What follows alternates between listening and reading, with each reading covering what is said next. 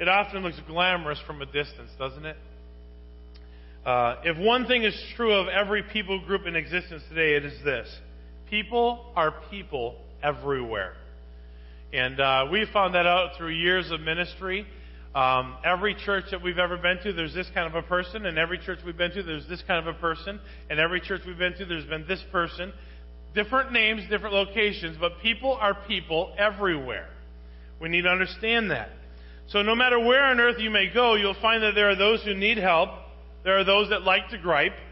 There are those that uh, are bossy. There are those that think they know it all.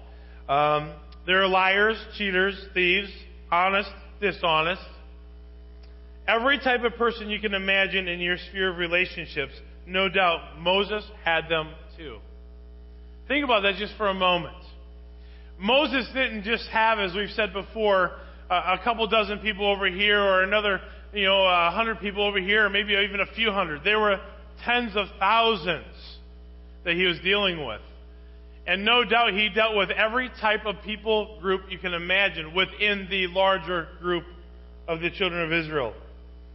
Um, as a result, Moses was consumed with dealing with people from morning till evening.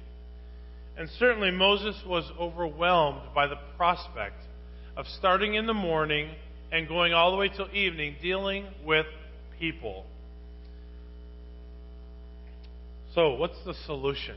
Well, that's what we're going to talk about this morning just for a few moments. And I want us to realize something. Moses was a busy man. He was a man who had a lot on his plate. And with that many children of Israel he was dealing with, he always had something to do. I don't think he had to deal with having too much spare time. And the thing that we have to realize with the life of Moses is that he was dealing with people. And anytime you work with people, there are going to be conflicts. We understand that, right? It wouldn't be just you know amazing if you could wake up every morning, go to work, and you never had to deal with the other people you work with.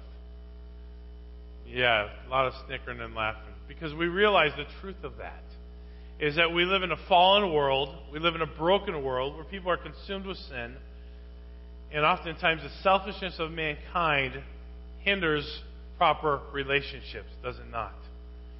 So, in a perfect world, we all get up, we go to work, we do our own thing, we all get along, and all God's children are happy. But even within the house of God, even within the church of God, there are those that are consumed with selfishness, with pride, with arrogance.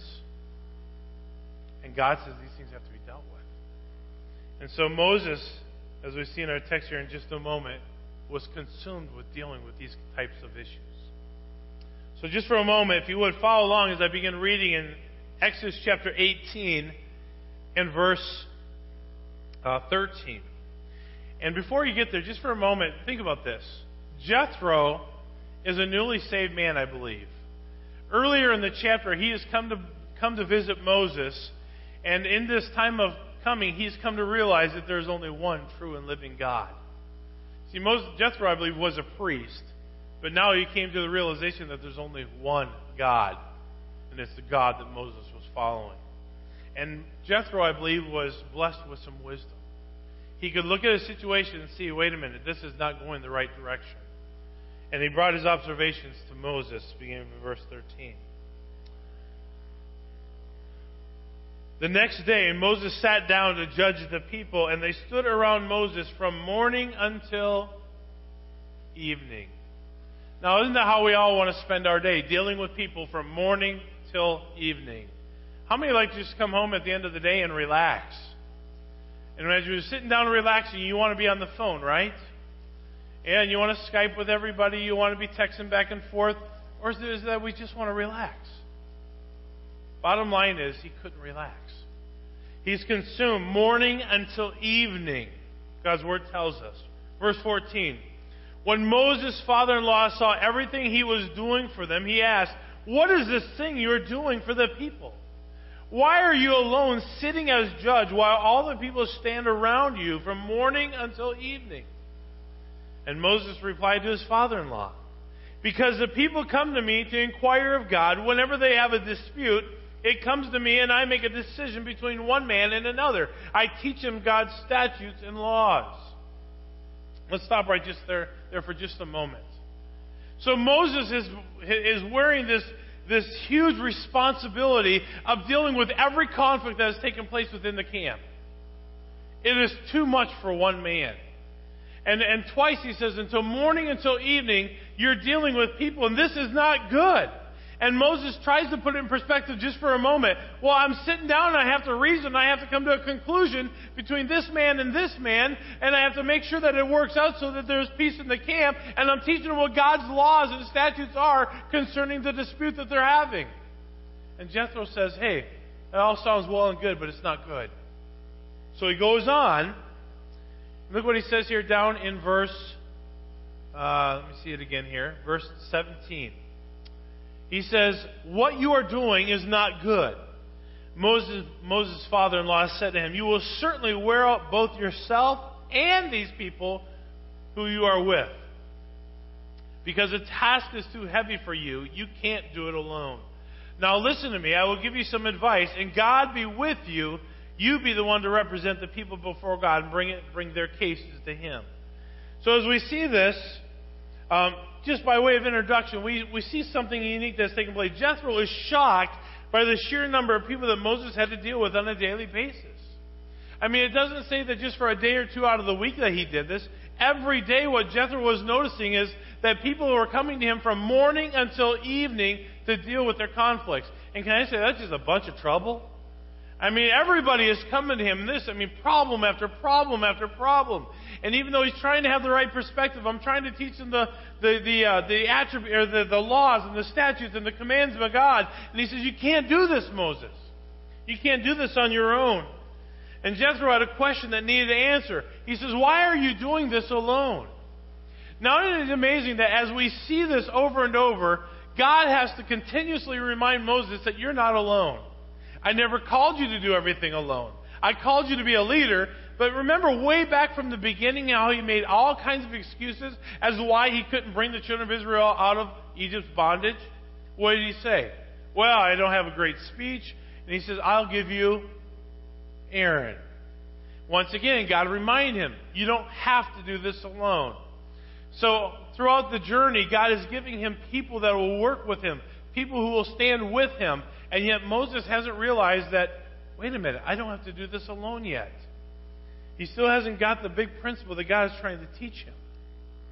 So over and over, God is reminding him. So he says, Why are you doing this alone? And think about this just for a moment. Never was Jethro trying to establish himself as a leader. He said, I'm going to give you some advice. You do with it whatever you want. But this is my observation. So he wasn't trying to establish himself as the leader. Jethro was genuinely concerned with Moses' well being. And can I just say something about this? When people come to you and realize and are, are trying to help you realize that something is too heavy for you, how do you respond to that? Does anyone in here like being told what to do? Or is that just like we wake up in the morning we say, Praise God, I'm looking for someone who can boss me around today? Whew. No. We don't like that kind of an attitude. We don't like the spirit of people trying to help us. But I think Jethro was trying to genuinely help Moses to realize and to understand that this task was too big for himself. And he didn't want to quite get it just yet. And he tries to spiritualize it just a little bit, if we could say this, and just a kind of viewing it. He says, Well, I'm trying to teach him the statutes. I'm trying to teach him the commands. I'm trying to help them put it into perspective, and I'm resolving the conflict. He says, You can't do this. And Jethro advises Moses concerning his responsibilities. But now notice the advice that Jethro gave to Moses. We see this following here, down beginning with verse uh, 21. I'm sorry, verse 20.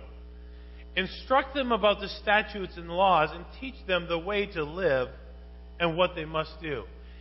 So Jethro, the first thing he says is, wait a minute, that's a good thing. I'm not telling you not to instruct them in the ways of God. I'm not telling you not to give them the commands and, and the ordinances and the statutes because I'm not saying that. That's something you should be doing. But here's the deal if we're honest with ourselves, we need to understand that the old principle that was said probably hundreds of years ago is still true today. You feed a man a fish and he'll have a great meal once. But you teach him how to fish, he'll eat meal after meal after meal because he'll learn to provide for himself. It's true within the church, too. See, we can sit around and we can say, oh, here's, here's uh, a, a scripture to help you with that, and here's a scripture to help you with that, and here's a scripture to help you with that. But what does God want us to do? God wants us to get in God's Word ourselves and learn how we're to apply the attributes and the existence of God and who He is into our everyday living. He's wanting us to take His Word to apply it to our life so we know how to obey Him. He's wanting us to learn and get in the Word. We shouldn't be at that place where we are continuously relying on someone else to feed us spiritually.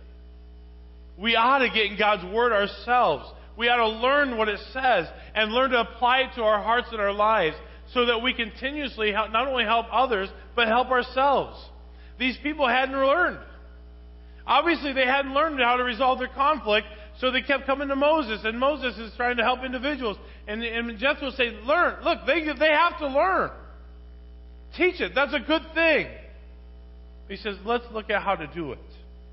So, look at verse 21. It says, But you should select from all the people able men, God fearing, trustworthy, and hating bribes. Place them over the people as commanders of thousands, hundreds, fifties, and tens. They should judge the people at all times. Then they can bring you every important case, but judge every minor case themselves. In this way, you will lighten your load, and they will bear it with you. If you do this, and God so directs you, you will be able to endure. And also, all these people will be able to go home satisfied. So he gives them a plan to deal with this. And uh, Jethro's plan was both good and effective. He said, You need to find able men. Men who are able from amongst all the people. Men who fear God and are trustworthy. Men who hate a bribe. So let's look at this just for a moment. Let's break these things down just for a moment. So, men who are able from amongst all the people. The concept of able meant that the leader was mature. He could handle the difficulty that was coming their way. He was a mature man. So the leader had to have had insight and discernment, if you will. He had to understand. And the only way to get these things are to take the, the experiences of life that God allows us, we line them up with Scripture, and what we realize what Scripture has to say about it, and we've learned to apply that to the issues of our life. Now, if I, if I can just say this bluntly, that's hard work. God's word says to study to show thyself approved unto God, a workman that need not be ashamed, rightly what? Dividing the word of truth. In other words, we have a responsibility to get in God's word and learn what it says so that we may rightly divide it so that we can apply it to our hearts and our lives. But if you don't get in God's word, you won't learn how to divide it. You won't learn how to have discernment to apply it to there are certain aspects of life where we need it.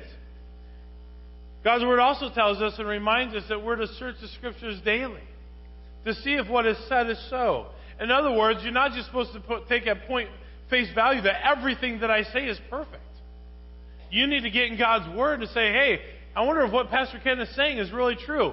Study it out and apply it to your own heart and your own life and see if what I'm saying is so. You have that responsibility before God. So you're not just to come and say, well, whatever the preacher says, that's what I'll go home with. Study it. And make it a part of who you are. Jethro said nothing of the social standing, the educational background, or the financial standing of these men. Now think about this. And I think this is an important thing just to kind of observe about this passage. Sometimes we have this idea that if someone has a great job in the secular business world, they're automatically going to be a great leader. That's not always the case. There are a lot of people in the secular business world that are wonderful men as far as business is concerned, but they're horrible church leaders. Sometimes the two don't line up. And sometimes we'll have the idea that, well, this man is awfully wealthy. He must know something about life. Therefore, I'm going to make him the leader. No, Jethro didn't say anything about the financial standing. He didn't find the man who had the title in the community, and, and, and because he had the title in the community, he is also going to be the leader amongst the people. He said nothing of these things. Nothing of the financial standing, nothing of their social standing, nothing of their educational background. He said, What I want you to find are able men, men who have discernment, men who fear God, men who are trustworthy, men who fear God. These men had to have a relationship with God that was in good standing.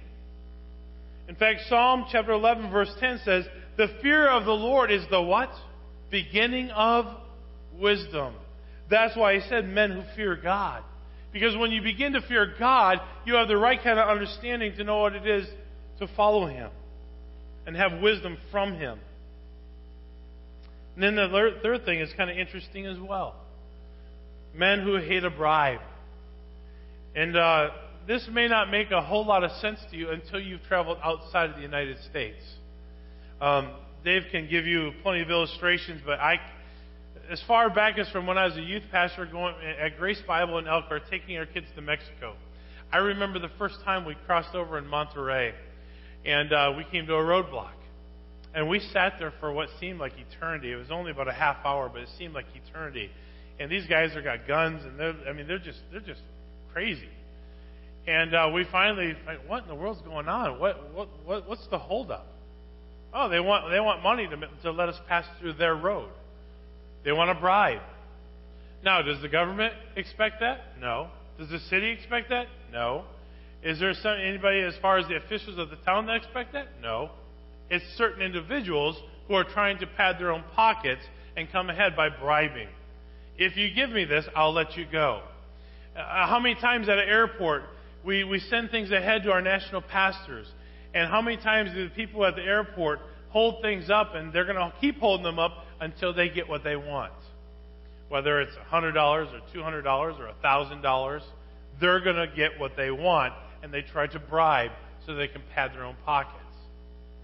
And we find that this is a problem.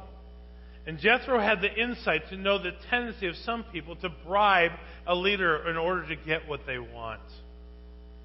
So Jethro knew that Moses needed men who were honest. I wonder how many times in our own lives we would fit this kind of a bill, this kind of a characteristic set, where God could use us. But here's the beautiful thing um, when God calls people to ministry and to discipleship and to become a follower of Christ, 2 Timothy 2 gives us a pattern.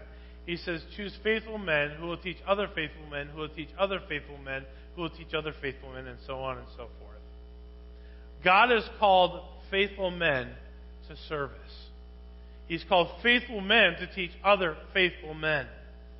And when we fit that bill of being faithful, God says, You're usable. I can use you for myself. I can use you to be a leader. The bottom line is, Moses was being taught by Jethro to reproduce himself in the lives of others so that he didn't have to bear all the weight of what he was doing himself. Now, here's the thing God is always looking for able bodied men. How do I know that? Because Scripture makes that very clear. It's a verse I say quite often. Second Chronicles chapter 16, verse 9 says, For the eyes of God run to and fro throughout the whole earth to do what?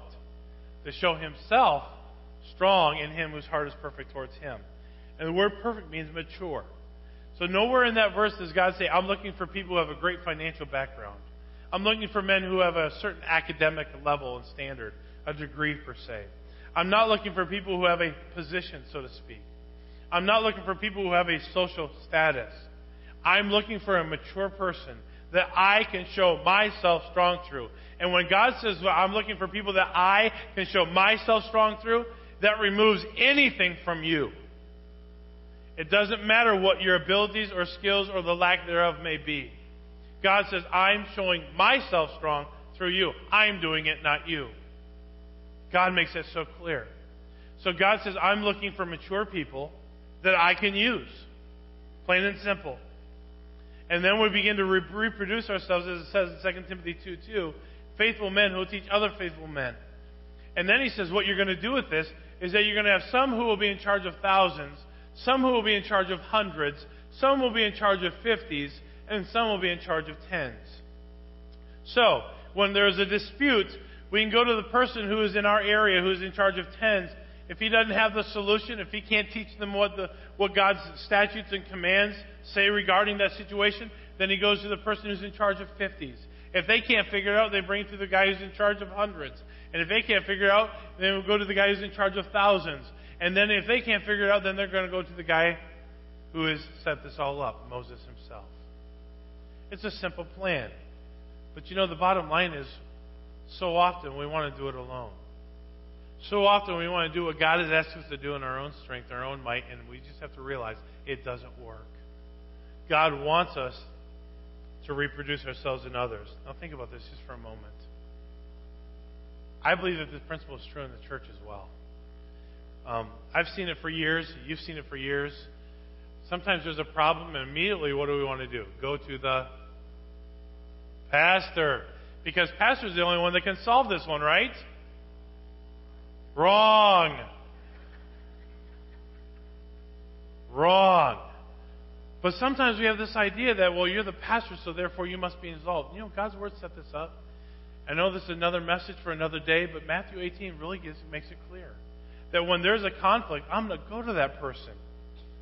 And you realize, and I've said this to several people in our church and in every church I've been a part of, and sometimes I've been told in my own life, you got a problem with so and so, I don't want to hear it yet.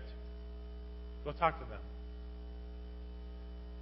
But sometimes we realize that have to realize that pastor's not the only one that can help you with this.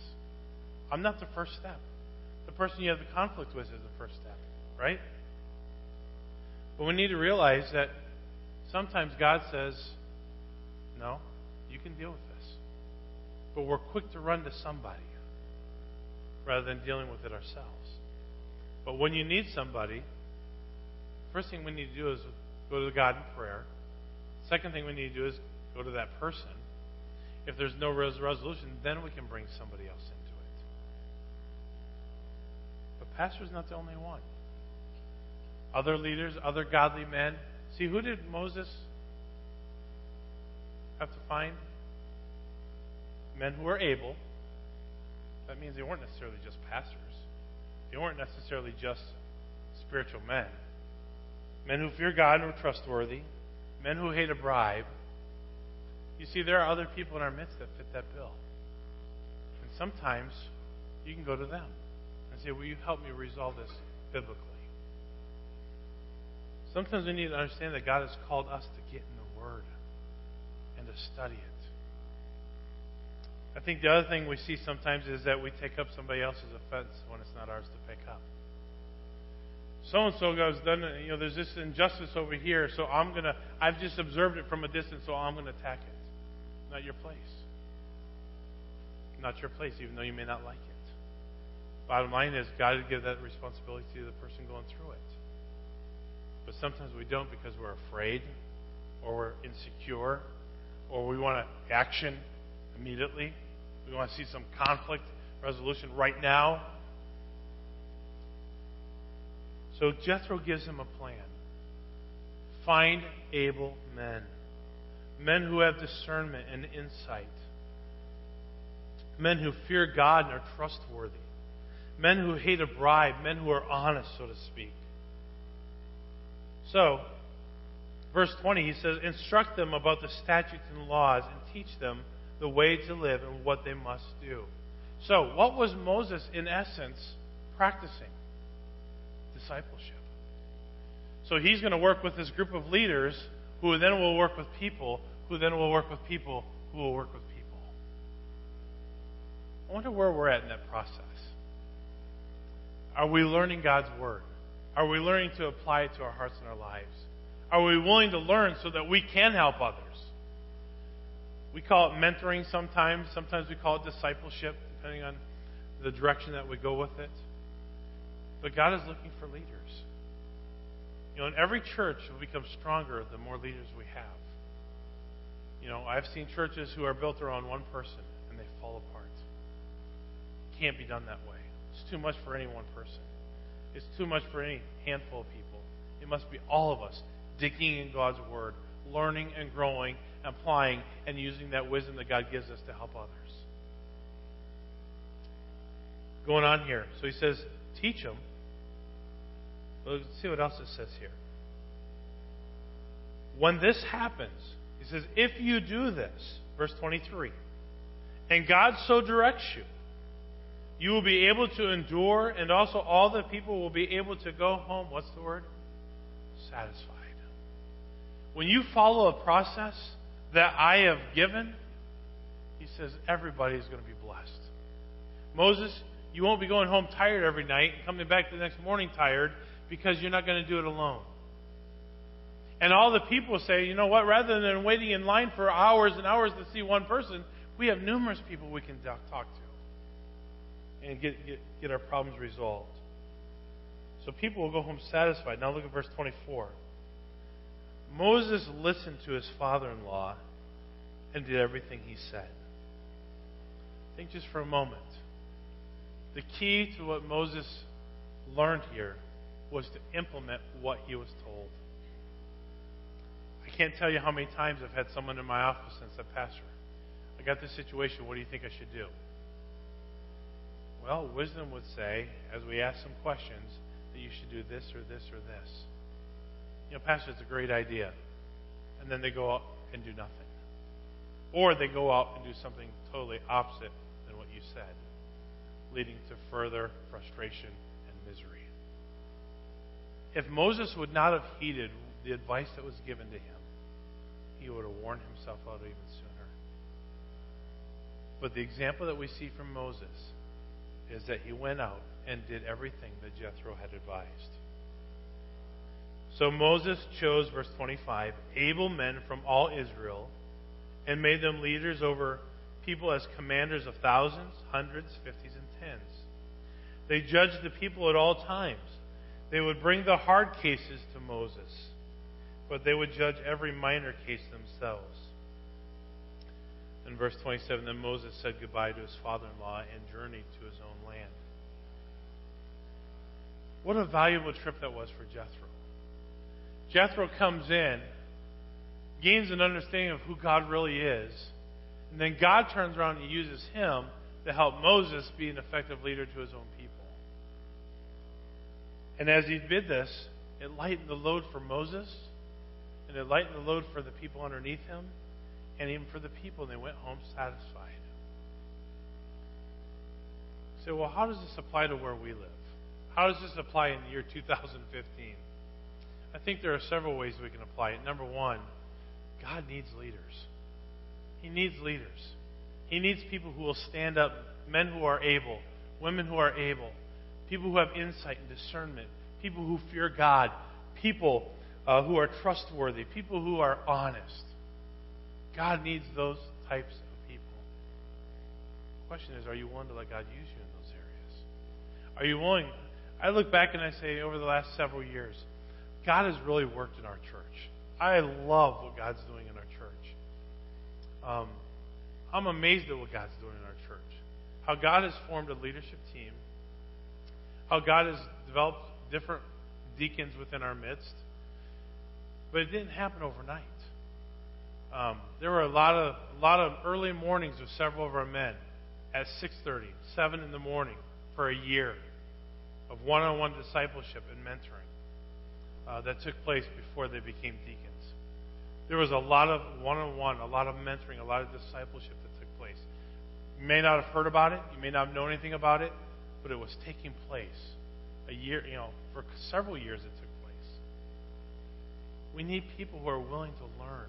We need people who are willing to grow. We need people who are willing to be used of God to do His work. Jethro was never, you see from his own from his own testimony, from his own journey, he was never trying to vie for a position. He said, This is what I see, Moses. If you'll do this, you'll be blessed because of it. And then verse 27, he goes on his own way back to his own home. He wasn't vying for his own position, and leaders should never vie for their own position. Leadership is not a stepping stone. Well, I'll do this until this opens up, and then I'll do this until this opens up. Leadership is not about a stepping stone pattern to see how high we can get. Leadership is about exalting God through our decisions. That's why he has the list of characteristics here that he has able men, men who fear God, men who are trustworthy, men who are honest, hate a bribe. How else does it apply? Not only does God need leaders, we need to be teachable so that we can be used to help others. Sometimes we find ourselves in a position where we are constantly the ones needing. But the bottom line is, God wants us to get through that. Greater is He that is in you than He that is in the world. We have the ability to overcome. We have the ability to be victorious in our walk with God. Amen? And as we overcome in certain avenues of victory, God uses that to help us help others. Last week, I was thinking about a situation. Someone came to me with a, a struggle in the life, personal life. And uh, this person said to me, How do I deal with this? And I said, in the back of my mind, and I looked at this person, I said, We have two different people in our church that have struggled with that, and they would love nothing more than to sit down with you and help you overcome it. That's putting into practice the things that we've learned, helping others take the step of victory as well. And that person said, You know what? We're going to think about this and try to do that. How do I know that the other two are willing to be used? Because they told me if anyone else struggles with this, you can send them to me. That's awesome. That's willingness to be used of God. But what makes them usable? The fact that they're able, the fact that they fear God. That's how they became victorious. They're trustworthy. They're honest about who they are and the things that they've gone through. Bottom line is, God is looking for leaders. Are we willing to learn? Are we willing to implement these things? I can only imagine how strong our church would be if God would raise up more and more leaders. That we would work together. And that we would see God's hand at work amongst ourselves. I trust that you'll be that person. You'll be one of those people that, as Moses were to go to them, they'd say, You know what? I'm Moses, whatever you want to teach me, I'm willing to learn. Here's the deal. Last week we saw that Moses needed others. This week we're seeing it again that we need others, that he needed others. I think we can kind of get the point that God teaches all of us. We need others around us. We cannot do life alone. And we need sometimes people to call out the things that are we don't see ourselves. I don't like those days. I just don't. I don't like to be told, Pastor, you dropped the ball on this one. I don't like that. Thank you, Cheryl, last week for saving me. Saturday, yesterday, we had a couple of Gideons uh, who wanted to use a room downstairs for uh, kind of an annual meeting or a preparation planning meeting for the annual meeting for the Gideons. And they're from this area, it's localized. And they said, Can we just use a room? I said, Sure. Sounds great, wonderful. I forgot they were coming tomorrow. I mean, uh, yesterday. I forgot that they were here. And I never hit me twice. I'm like, oh, a few more ladies over the normal. There's a couple cars out back. Cool. Big crowd for ladies. It's Bible study this morning. And then I find out, oh, they're all here. I was like, oh, shoot. Ugh, I hate that. And my wife just kind of looks at me. She goes, Did you write this down? No, I didn't. Thank you for people who come behind us and help. Cheryl was an awesome lifesaver. Make coffee, set them up. She's awesome. Bottom line is, folks, God wants to use us. And we realize that we can't do it alone. Sometimes the plate's too big, too much on it. And God is saying, you don't have to do it alone. I've been trying to remind you that. But sometimes we don't like to delegate. Sometimes we think that, well, I can handle this. I got this all under control. And God's saying, hmm, no, not yet. So where are you at in that process? You may be the one that needs help. You want to seek it out and help? Find it? Go to God and search for people who can help you? If you're approached, are you willing to learn and grow so that you can be one who can help? You know, I have to admit, sometimes the easiest thing to do is just nothing. Isn't it? Let's be honest. Sometimes the easiest thing to do is nothing. Let someone else deal with it. Too tired. And I did it before. Wasn't too fun. Someone else take care of it. Same true with missions. It's easier to give than it is to go sometimes. You don't have to deal with anything. And God's saying that's not the plan.